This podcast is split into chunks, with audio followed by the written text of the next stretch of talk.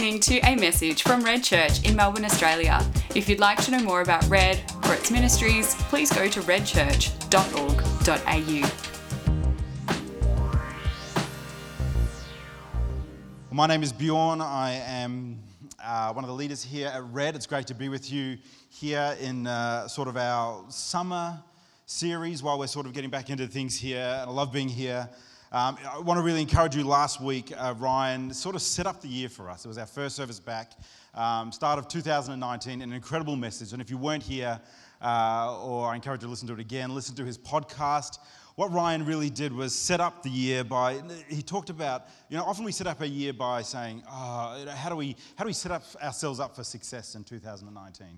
And really, the, the question that Ryan actually posed was, how do we set ourselves up for spiritual growth in 2019. And he, and he gave this incredible message. I really, really enjoyed it, loved it, and really challenged me. And uh, actually, I'm going to preach out the same passage today. Um, it was great stuff. Uh, I'm not adding to it. I'm actually going to accompany what Ryan talked about, um, especially when it comes to talking about what, what God is doing this year. See, last year was a good year uh, for me. I really enjoyed it. There were some tough things as well. Uh, my wife, Beth, particularly, uh, had some difficult things going on, and she's happy for me to share that. Uh, in multiple areas, some stuff with her, some stuff external to her. But with my wife, you would never really know that things are going on. She's just pleasant demeanor, she's lovely, she's friendly, she's always up for a chat, uh, not just with me, but for everyone. She's, just, she's awesome, she's a great wife. Uh, she's always smiling. But last year, I'm just trying to say nice things about her, so, which is always, always a tick. Um, the, uh, but last, last, when Christmas came around last year, uh, we, we had some incredible services here. It was, it was a lot of fun. We had a lot of uh, excitement and joy here. And she said to me, she says, Oh, you know what? Were, we were, singing all these songs, you know, Joy to the World, and we had this awesome choir. Thank you, Terry, singing Joyful, Joyful. Great work. Um, it was dancing. It was really exciting. Beth said to me, She said um, that somehow she forgot about joy. That the tough year that was going on and all that happened, uh, she said she forgot about joy. And there was something in those services. She said she was quite moved by the Spirit who reminded her about the joy of what it is to be a follower of Jesus. That, that there's, a, there's a joy that we all have uh, in being Christians. And then at the same time, last year in our evening service, before the service, Trudy, who, uh, who oversees our prayer and oversees Alpha here at Red, she had a sort of a message for, for Red. And she said for 2019 that it would be this year of joy. And that it would be permeate all that we do. And then Ryan gets up last week and he starts this service reading from uh, Philippians. And it says, the verse, the very first that he read was, it says, Rejoice always in the Lord. I say it again, rejoice. It's just a great, show great joy in the Lord always. So, what I really want to do is actually camp out in the same passage that Ryan, Ryan used last week and unpack what, what is it this, that it means for this to have us to have joy in 2019, this word that Trudy had for this church. So I'm just going to read this passage again. So that's page 820. Um, if you're new and you don't, I don't know if I said this already, but if you don't own a Bible, that's your Bible to take. You can keep that, take that home. That's yours to keep. That's our gift to you. So let's read. This is Philippians 4. It's on the screen. Uh, 4 to 7. Rejoice in the Lord always. I say it again rejoice. Let your gentleness be evident to all. The Lord is near. Do not be anxious about anything, but in every situation, by prayer and petition, with thanksgiving, present your requests to God, and the peace of God, which transcends all understanding, will guard your hearts and your mind in Christ Jesus. What I like to do is always give you a bit of a setup about what's going on here in the Bible. This is a letter that Paul the Apostle, he's gone and visited a whole lot of churches or set up churches, and he's visited this church in Philippi a couple of times, and he's writing a letter to the people there, the Philippians, the name of the book, and he loves this church. If you read through it, he's always celebrating. He's excited about them. He's thankful for them. They're incredible. He talks about they're the ones who have financially just, in a beautiful way, just sacrificed money for him as he's gone around and visited other churches. And not just when he was in Philippi, but he's gone to other churches and they sent money as well. And he's just got nothing but praise and praise for them. And he celebrates and all this. And then he says, like I said, where Ryan, Ryan mentioned it, he says, we, he says that we rejoice in the Lord always. I say it again rejoice. But I want to go back a, a, few verses before this, and I've got it on the screen because there's something, something important here that we need to sort of see before we uh, jump into this, the verse that, that we just read. Paul here, uh, again, he's an incredible love for this church, but there's a few things that need to be sorted out. And he's got this incredible authority that he likes to just, he just mentions. So we, read here in verses 2, 3, uh, it says here, I plead with you, Euodia, and I plead with you, Syntyche, to be of the same mind in the Lord. So he's asking these two women to sort of, you know, to, to be of the same mind. Yes, and I ask you, my true companion, help these women since they have contended, I love that word, contended at my side because of the gospel. What he's writing to them and he's saying to them here, this is important, that he goes, You guys need to get along. You guys need to just, you need to, need to sort out your issues. There's, you need to work together because there's something bigger going on. We're doing this, it says here, for the sake of the gospel.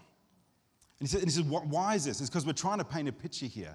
Like, this is an early church here. This is like they're expanding and they're pushing into uncharted territories. And he says, we're trying to paint a picture here to the world, to people who are dying, people who are, uh, are going to hell. We need you to, to get along. And I love that, again, I love that authority that Paul has to call that out in these people. And then if you keep reading, he goes, Yes, and I ask you, my true companion, help these women since they have contended at my side for the cause of the gospel, along with other people, Clement and the rest of my co workers, because all of you, your names are written in the book of life. He says, you know, we've got to help each other out. We've got to look after each other. He says, Clement, all you other guys, we don't really know what's going on. We know early church, it was a lot of persecution. People's friends and family were being uh, persecuted and I know there's kids in the service here, but they were burnt on the cross, sorry, but uh, up on, on stakes and everything. You have to put this is the Bible. You have to, um, you know, who knows? Maybe they're struggling with family, maybe they're struggling with friends, um, maybe there's financial troubles. We don't actually know, but it says to help them out because their names are written in this book of life. And then after that, he then he says, rejoice and always in the Lord. I say it again, rejoice. So, the question I'm going to ask this morning when was the last time you rejoiced because your name was written in the book of life? Maybe not rejoiced. When was the last time you even thought about your name being written in the book of life? That, that your name is written somewhere in heaven for those of you who are followers of Jesus. Is your name written in the book of life? I know mine is. If you're not sure about that, actually, not, if you're not sure about that, what that means, we'd love to talk to you. Come have a chat to us after the service. We would love to talk to you about, to you about that. But when last, last time you thought that your name was in the book of life?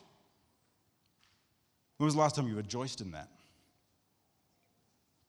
I think about the time in, in Luke 10, earlier in the New Testament, Jesus, he sends out his disciples. He sends, out, he sends a whole lot of them out, and he goes out and he sends them out with this power, and they go out and they do these healings, they cast out demons, um, and people are just starting to follow, follow these disciples, pointing them to Jesus. They, uh, they become Christians, so to speak, or the followers of Jesus. They follow the way, and these disciples are excited. They are joyous about what is going on. They get so excited, they come running back to Jesus, and they say to Jesus, Jesus, Jesus, we cast out demons. How was it? And they're saying we're joyful, so much joy that we've got to be able to cast out demons. This exciting stuff. And Jesus says, "Wait, wait, wait, stop there for a second.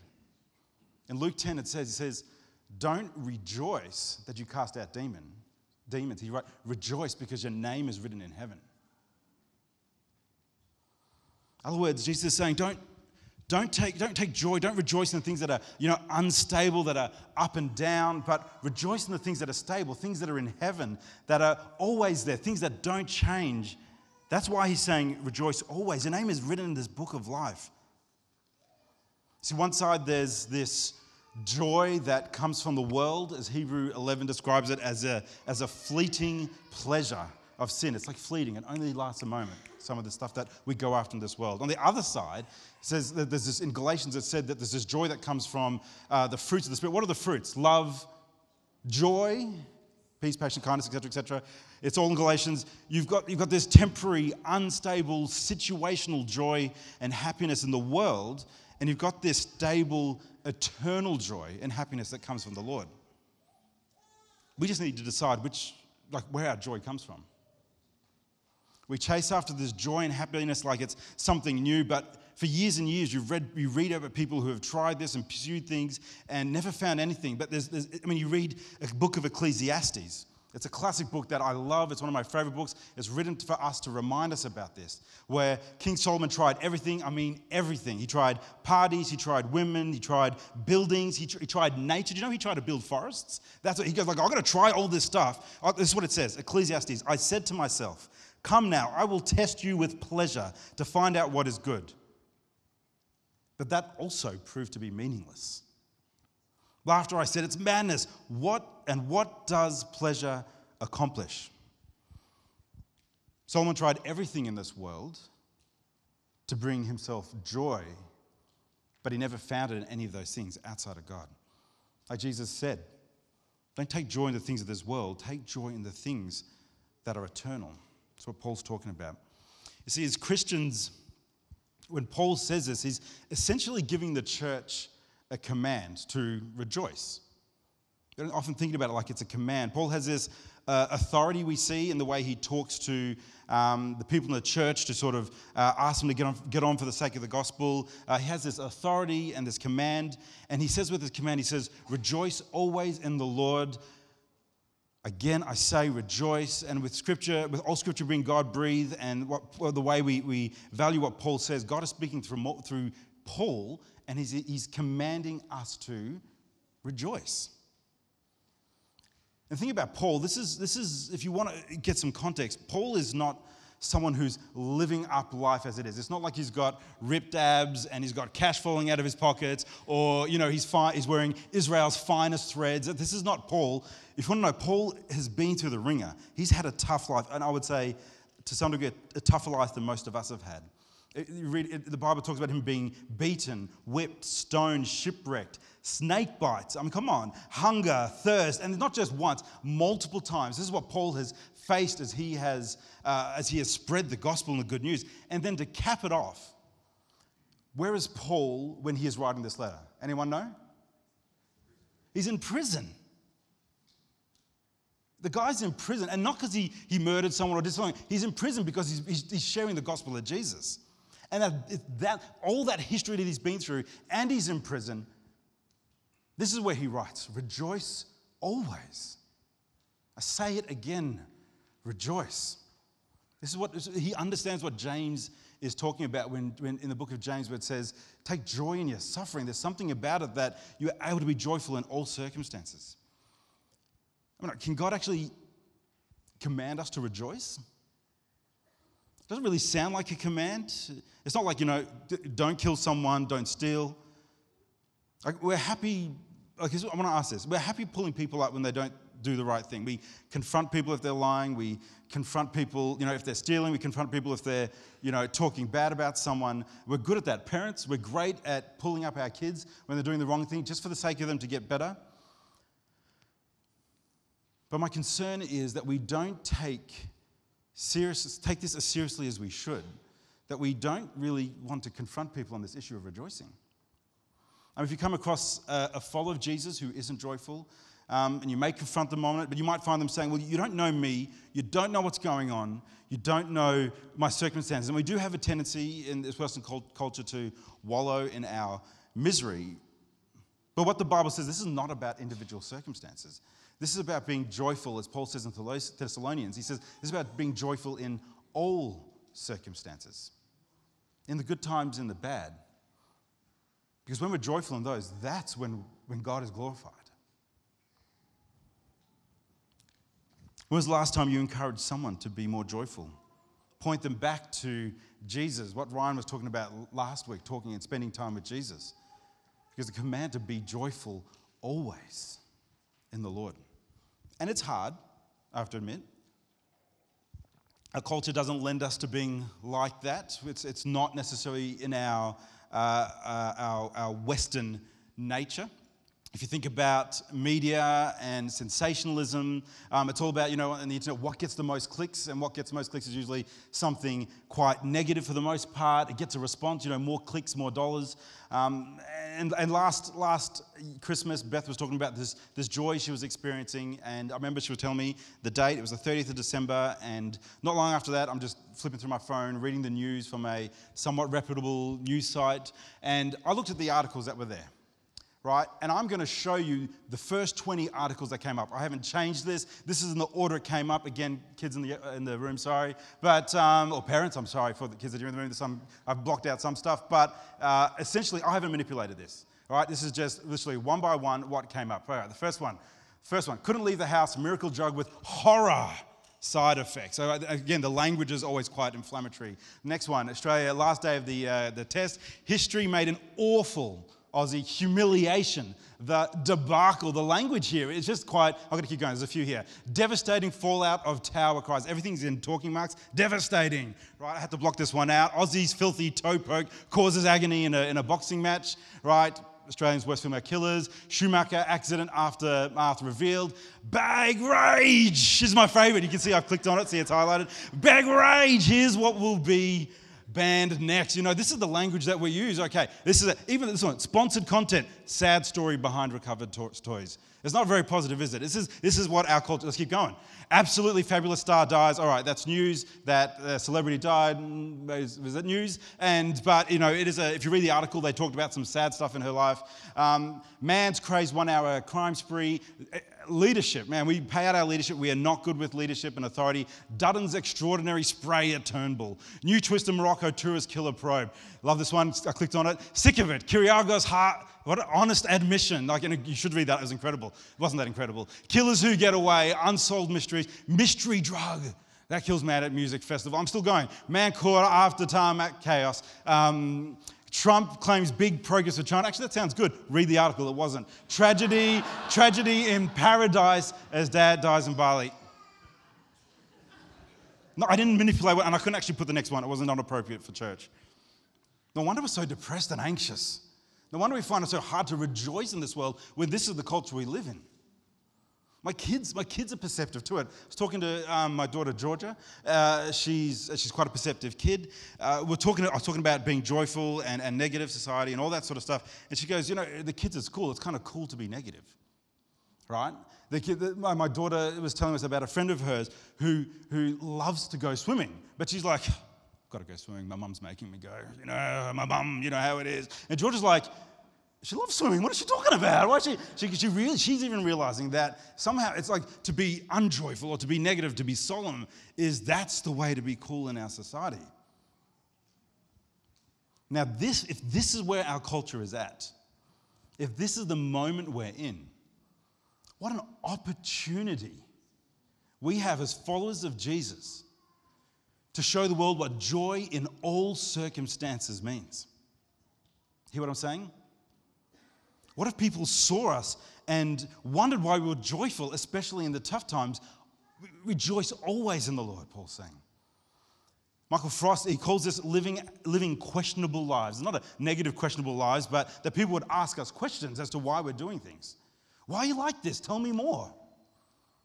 I always like telling the story of young Alex here, who's one of our young guns. He gave me permission to tell this story. Uh, he comes to our morning service hadn't been to church. Maybe when he was younger, dad took him to church. No, no. Okay, never been to church. All right, here's a guy who's hardly been to church. Um, dad had some sort of faith, but you know, it was um, hadn't been to church.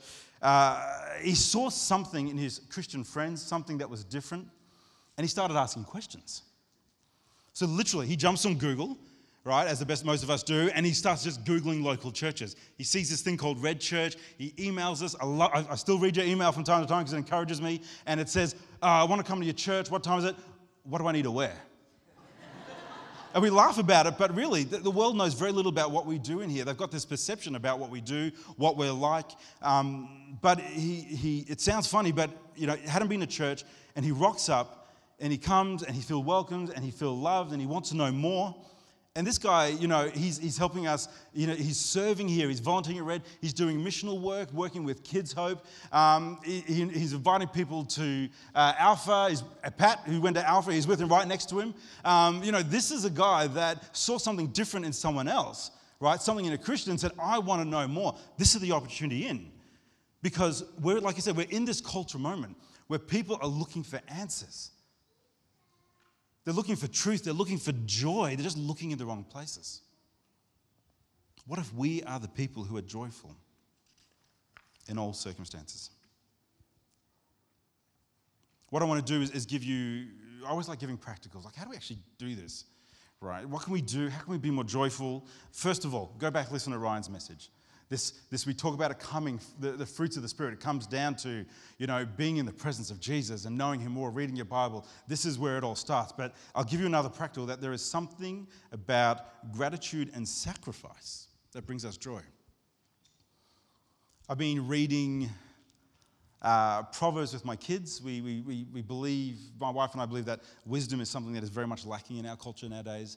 And so we, at dinner time, we sit down and we just read through a proverb, right? We talk about it, we explain it, and then we say, how can we put this into practice?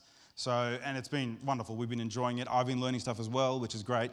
Um, so it's not just for the kids. Like, you know, reading the Bible, it, it, it speaks to you as well. And so, one of the things my kids do, uh, we want to practice, is they, they love, my wife drives them to usually to events or to school in the morning and picks them up. They love sitting in the front seat. So, there's my wife and my two kids, right? But who doesn't want to sit in the front seat? Everyone, when I was a kid, I wanted to sit in the front seat. That's what it was. And my kids will, will fight over who gets into the front seat. You know what I mean? I did it. I have nothing against them. I know they, that's what it is. But then again, that's like, no, then it gets quite a bit aggressive sometimes and it gets a bit narky, but, you know, and they're good kids generally but they, um, I have to say that because they are, they are, right? So I love them a bit. But, you know, they work out some system, all right, one day you do it, then one day I'll do it. But then what happens if, you know, mum takes one of the kids and they sit in the front, but no, but you sat there in the front then that day, even though it wasn't my day. Now it's my turn, back and back, back and forth, back and forth. So we came up with this thing, well, let's practically, let's do this. Why don't you fight? This is what we've been reading in Proverbs. Why don't you fight to show love by, why don't you fight to let the other person have what they want? Don't you fight to say, yes, you sit in the front? Why? Because you actually find joy in giving up and sacrificing and giving to the other. Now, as adults, we might think that's like, like really, does it matter? I mean, these trips, when you sit in the front seat, these trips are literally two minutes from our door to the, to the, to the school. You know, this is hardly anything, right? But it sounds trivial to us that we would fight for the kids would fight for something so ridiculous. But let's be honest, we're no different. We fight for things that we don't need in this world. We fight for position or we fight for promotion or we fight like, how can I get more money or bigger house or a better car or the, the latest gadgets, you know, that we, we fight for attention or we fight for approval. We fight for things like Mark talked about in, a, in this a couple of months ago about the scarcity, the idea that we fight for things because we're going to miss out. Things that seem so important at the time but have little eternal impact. The things that don't bring us joy, really. Maybe a fleeting moment, as it says in Hebrews. We go after things in this world like our kids are fighting for the front seat. Again, if you look at the Apostle Paul's life, gave up everything, literally everything for the kingdom of God. And it's not like he's upset. He doesn't stop talking about joy. If you, I mean, if you just flip through the book of Philippians, there's everywhere he says, uh, yes, and I'll continue to rejoice. He, go, he says, then make my joy complete. Further, chapter 3, further, my brothers and sisters, rejoice in the Lord. What we read, rejoice in the Lord always. And then further on, I rejoice, but he doesn't stop talking about joy, yet he's given everything up. There's something in that. That's why he tells these women, he, he says to the women, he says, you know, get along, give up yourselves, go get along better because we're doing it because there's joy in it. We're doing it for something bigger than yourselves. If we read, I love it, just in chapter 2 of Philippians, if you want to flip back there, don't worry, I'm just going to read it to you. It says, Therefore, if you have any encouragement from being united with Christ, any comfort from his love, any common sharing in the Spirit, if any tenderness, compassion, then make my joy complete by being like minded, having the same love, being one in the Spirit and of one mind. Love it. Do nothing out of selfish ambition or vain conceit. Rather, instead, do this in humility. Value others above yourselves. Do not look to your own interests, but each of you to the interests of the others. You see, this is where joy is found. That's the practical, not in us moving up in the world or uh, trying to get more, but actually giving ourselves up and throughout the Bible, it says that's where we find joy. I want to give the ultimate example is, is Jesus. Sits on this throne. He's up there. He's got, he's got angels circling around him, right, praising his name. And then he doesn't go up, he comes down. He gives up all of that to come into flesh and bone to serve. He's a servant leader. It's not about, you know, it's not about, you know, him going up. It's about him coming down for us, for the other. So my question this morning, what, what if people saw Christians sacrificing for the other? And not just for those of us that we like and we're friends, but for those that are enemies.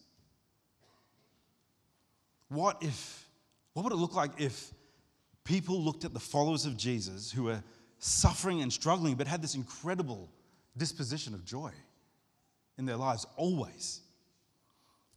The Bible says it's, it's that people will know me, know that you are disciples of the way that, that, that you show love for another, a love that is sacrificial and a love that is full of joy. See, being joyful is, is, is it's what's wonderful for us. It's how we, how we operate it. But it's more than that. It's an opportunity to show people who Jesus is. I always ask, who does, who's Paul writing to when he writes these letters? He's writing to people who are followers of Jesus. He writes to remind them because we forget. And he's, he's remind, so he's writing to them, he's writing to us here in this room today. He's saying to us here today that, that we need to rejoice always in the Lord. And if you didn't hear it the first time, he, he, he loves repeating himself, especially when it's important.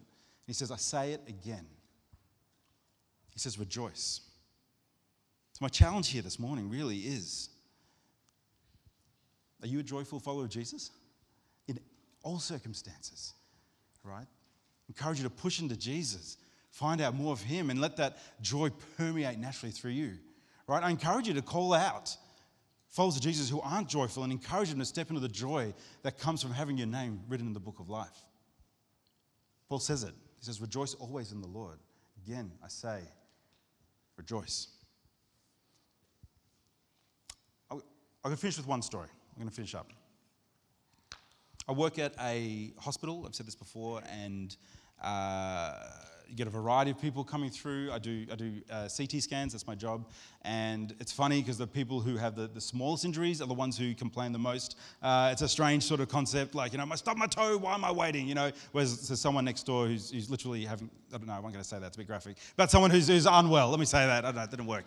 But um, the kid's in the room. So uh, anyway, but I clearly remember I had this patient I scanned, this, this uh, girl, she was about 18 uh, severely handicapped, like uh, from birth, I think missing part of her brain. Um, and she comes in and she's really unwell. She's not feeding for some reason. Uh, she's not getting any nutrition, and we have to do a scan to find out what's going on. And she comes in. She comes in on a bed because obviously she's not. She's not. Um, she's disabled. She can't move herself. She's she very little communication with the outside world. Right? Maybe a smile here or there. There's, there's not a lot to her. Right? But she's 18, and this mother who comes in with her right, is, is obviously in a tough situation. Her daughter looks like she's going to die, right?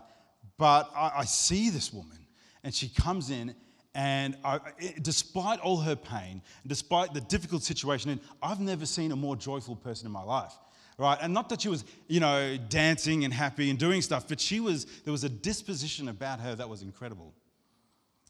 And she comes in, and I'm reading through the history of the patient because I have to uh, have to some safety things about giving her uh, some fluid as part of the test, and I'm reading that. Uh, there was an option for th- this family to, the doctor's like pretty much saying, listen, just, you, there's, there's zero quality of life, just walk away from this child. But this lady, she decided, no, no, we, we, we want to, this is our child, we're not giving up on her, and we're aware that it's going to be a massive, difficult time ahead of us right? As long as we can keep her alive because we love her. And she works hard. And she comes in, and I've got the patient on the table and uh, ready to scan, and the mum just walks over to the daughter, puts in a hand on her, and starts praying for her. I'm like, like I was, I was a pseudo Christian back there. I wasn't really, I was, called myself a Christian, but was, I had some problems back there. Um, God hadn't revealed himself to me. But I'm there going, what is she doing? Is this, who's, like, and she was just so calm about it. Anyway, so it's like, listen, we, it's a radiation thing. So I said, you need to come behind the screen. She comes behind. I'm thinking, all right, it's this woman who's finding it hard and tough. And despite all that, she just starts telling one about Jesus. I'm like, what's who is this woman? And she's happy and she's excited to tell people about Jesus. And her daughter is literally the other side of the wall dying. And it's such a profound impact on me. It had something to do with, I absolutely believe, moving me towards Jesus that moment, and not just me, others in the room there as well. That this woman, despite her circumstances, was joyful. I'm hoping that I'll talk to her again, but her daughter got worse and had to be shipped to a higher end hospital. That was about 10 years ago. A couple of years ago, uh, well, we, we run a Passover festival here. Uh, some of you, most of you would have probably been to that. I love it. It's exciting. We get uh, Lawrence Hirsch, who's this, uh, who's this a, a, Jew, Jew who became a Christian, and he uh, has a, a, place called Celebrate Messiah in Caulfield, where he runs uh, a, church out of there, and a, lot of persecution, a lot of attack. Um, and has, you know, he's got all, Caulfield's quite a Jewish community, and they're quite against him and the work he's doing because he's spreading the name of Jesus, right? He comes and does our Passover festivals, and it's great having him along there. And so I rock up to this Passover festival. We've been helping out part of the leadership. And there's a lady sitting there who I don't recognize. So I go up to her just to welcome her, and I sit next to her. She turns around. It's this woman I met in the hospital eight years ago. And I said, Oh, I, I remember you. You're, you're, I knew her name. Her name Louise. It's like, Oh, you were you were at the hospital, and, and she says, Yeah, yeah, I actually do remember that. And I, I remember being in that scanner. I'm like, Man, you had this profound effect on me because of the way you were. And I'm like, it's like I started tearing up. She starts tearing up as well because she's quite attached to her daughter, obviously, and she's very passionate and says, Yeah, I remember that. It was a really tough time. She was close call. She almost died. And I'm like, But how, how could you be like that? And I realized that she's actually Lawrence Hirsch's wife.